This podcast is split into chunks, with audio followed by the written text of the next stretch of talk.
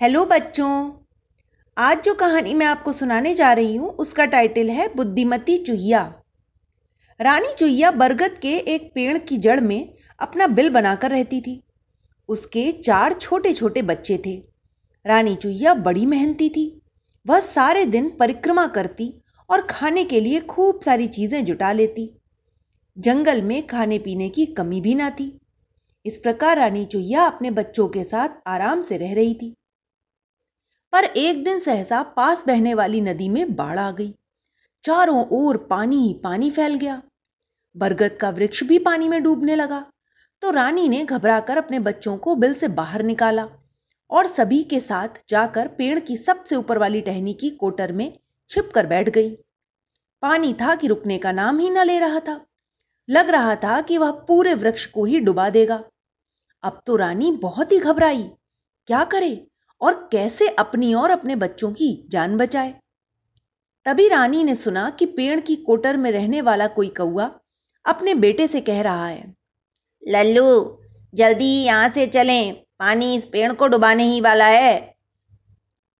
विपत्ति में रानी का दिमाग तेज़ी से काम कर रहा था। वह सोचने लगी, क्यों ना इस कौए से अनुनय विनय कर लूँ कि मुझे यहाँ से ले चले? जैसे ही कौआ अपने बच्चों सहित घोंसले से निकला कि रानी ने ज़ोर से पुकार कर कहा, कौए भाई, तुम मुझे और मेरे भाइयों को यहाँ से ले चलो। मैं जीवन भर तुम्हारा उपकार कभी नहीं बोलूँगी. कौए ने चारों ओर गर्दन घुमाकर देखा कि आवाज़ कहाँ से आ रही है।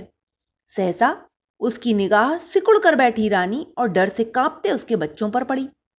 वह मन ही मन कहने लगा कि कोई जिए या मरे मुझे क्या? मैंने क्या सारी दुनिया की रक्षा का ठेका ले रखा है? कौआ अपने बच्चे से बोला, लल्लू, तुम्हें ठीक से उड़ना तो आता नहीं है। इस बाढ़ में अगर कहीं गिर गए तो बच भी ना पाओगे। तुम ऐसा करो कि मेरी पीठ पर बैठ जाओ। कौआ अपने बच्चे को पीठ पर बैठाकर उड़ने ही वाला था, कि चुईया फिर बोली कौए भाई, हमको भी यहाँ से ले चलो।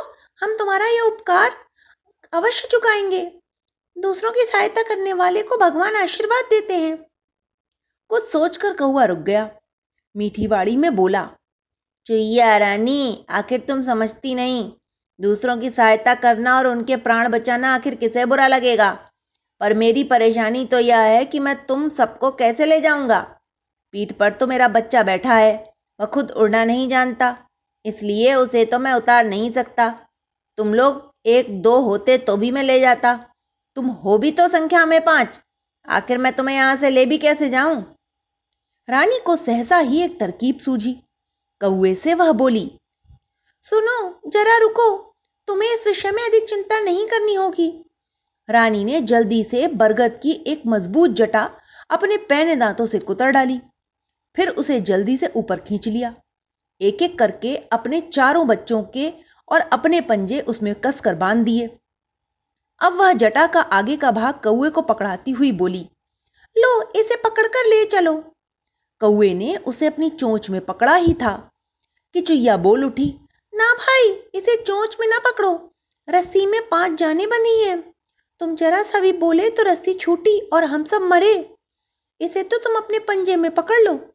आखिर एक पंजे से रस्सी छूटेगी तो दूसरे से कसकर पकड़ तो लोगे। कौए ने रानी चुईया की बात मान ली। वह यह रस्सी को अपने पिंजे में मजबूती से पकड़कर पीठ पर लल्लू को बिठाकर बरगद के उस पेड़ से उड़ चला। कौए को यूँ इस प्रकार जाते देख अनेकों निगाहें उस पर पड़ी। एक गिद्ध ने भी उसे देखा और उसके मुँह में पानी भर आया। उसने अपने मन में सोचा कि आज तो खूब छक्कर दावत होगी। गिद्ध भी छिप कर कौए के पीछे पीछे उड़ चला। जब पानी खत्म हो गया और सूखी ज़मीन आ गई तो कौआ आसमान से उतरा। रानी बोली कौए भाई तुमने मेरे परिवार की जान बचाई है, मैं तुम्हारे उपकार से कभी उड़ नहीं हो सकती। मैं कभी ना कभी तुम्हारी सहायता ज़रूर करूँगी। अब अपने पंजे से रस्सी खोलो, जिससे हम सब जल्दी ही अपने रहने का और खाने का ठिकाना खोज लें। तभी लल्लू बोला, पिताजी, मुझे तो बहुत ही जोरों की भूख लग रही है। कौआ कहने लगा, आज तो मैं और तुम छक्कर खाएँगे। माल सामने है। कौए की बात सुनकर रानी सचेत हो गई। अतएव जैसे ही कौए ने रानी के बच्चे के चोच लगाई, उसने ज़ोर से अपनी पूंछ घुमाकर उसके मुँह पर दे मारी। पूंछ कौए की पुतली पर ज़ोर से लगी, वह तिलमिला उठा। रानी बोली, ओहो, विपत्ति में पड़े हुए प्राणियों की रक्षा के बहाने तुम अपना ही स्वार्थ पूरा करना चाहते हो। धिक्कार है तुम्हें। याद रखो, कभी तुम पर भी ऐसी मुसीबत आ सकती है। और तुम्हें भी दूसरों की सहायता की ज़रूरत पड़ सकती है। मत भूलो हम भी समाज में रहते हैं। दूसरों की सहायता की आवश्यकता हमें पड़ती रहती है। कौए भाई, मुसीबत में तुम्हारे साथ भी कोई ऐसा ही व्यवहार करे तो तुम्हें कैसा लगेगा? कौआ तुनक कर बोला, मैं ना तो परोपकारी हूँ, न तो कोई महान आत्मा जो सबकी सेवा करता फिरूं। गलती मेरी नहीं, तुम्हारी है, जो तुम मुझ पर इतना विश्वास कर बैठी। अब तुम सबको हमारे पेट में जाने से कोई बचा नहीं सकता। रानी ने सोचा कि अंतिम बार इससे विनती करके देखती हूँ। दुष्ट को पहले बातों से ही मनाना चाहिए। यदि कहे हुए का उस पर कोई असर न हो तो फिर चतुराई से कोई दूसरा रास्ता खोजना पड़ेगा। रानी दोनों पंजों को जोड़कर विनम्रता पूर्वक कहने लगी कहुए भाई, आखिर कुछ तो लिहाज करो। मैंने तुम्हें भाई कहा है। ये छोटे छोटे बच्चे तुम्हारे भांजे हुए। अपने भांजों को कोई खाओगे क्या? पर धूर्तों और स्वार्थियों के लिए कोई रिश्ता नहीं होता। कौए ने रानी की एक न सुनी और सबसे पहले उसे ही खत्म करने के लिए चोंच आगे बढ़ाई। कौआ सोच रहा था कि यह मर जाएगी तो इसके बच्चों को बचाने वाला कोई न रहेगा और वह चैन से उन्हें खा सकेगा। कौए की चोंच रानी तक पहुँची भी ना थी कि गिद्ध बीच में आ गया और चुईया को खाने के लिए लपका। हड़बड़ाहट में उसके पंजे से बरगद की जचा छूट गई। पर पल भर में ही उसकी समझ में सारी बात आ गई।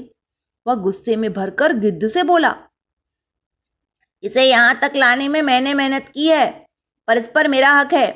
तुम चोर डकैत की तरह बीच में लूटपाट क्यों करते हो? गिद्ध अपनी लाल लाल आँखें घुमाकर कह रहा था, तुम में साहस हो तो मेरे सामने इसे खाकर तो देखो। फिर गिद्ध ने ज़ोर से कौए के पेट पर अपनी चोच मारी और बोला चलो हटो यहाँ से। मुझे खाते समय किसी की बकवास सुनना पसंद नहीं है। कौए और गिद्ध की लड़ाई का रानी ने पूरा फ़ायदा उठाया। उसने अपने बच्चों से धीरे से कुछ कहा। सभी ने तेज़ी से अपने दांतों से जटा कुतर कुतर कर अपने पंजे छुड़ा लिए और जल्दी से भागकर पास की झाड़ी में जा छिपे। कौए और गद्दे की निगाह जब वहाँ गई तो उन्होंने पाया कि शिकार का कहीं अता पता न था। दोनों एक दूसरे को लाल लाल आँखों से घूरते हुए, हाथ मलते हुए वहाँ से उड़ गए। यह देखकर झाड़ी में छिपी रानी और उसके बच्चे, जो अभी तक डर से काँप रहे थे, चैन की सांस लेने लगे। वे उससे पूछने लगे, माँ, क्या दुनिया में सभी ऐसे ही स्वार्थी होते हैं चुईया ने उन्हें समझाया, बच्चों, संसार में अच्छे प्राणी भी होते हैं और बुरे भी। कौन कैसा होगा यह उससे बार बार व्यवहार करने के बाद ही पता लगता है। किसी को परखे बिना उस पर विश्वास न करो। विश्वास होने पर भी अंधा विश्वास न करो। दूसरों से अधिक अपने पुरुषार्थ पर अपनी बुद्धि पर भरोसा करो और उसका प्रयोग करो। तभी तुम जीवन में सफलता पा सकते हो, कठिन स्थिति से उबर सकते हो। तभी छोटा बच्चा बोल पड़ा, तुम्हारी बात हम ध्यान रखेंगे, माँ। अब खाना लाओ, चोरों से भूख लगी है। तुम सभी छिपकर झाड़ी में ही बैठे रहना इधर उधर नहीं जाना। यह कहकर चुईया उनके लिए खाने की खोज में दौड़ गई। तो बच्चों, इस कहानी से हमें यही शिक्षा मिलती है कि हमें कभी भी मुसीबत में घबराना नहीं चाहिए। अपनी बुद्धि और विवेक से ही कार्य लेना चाहिए। Okay, bye.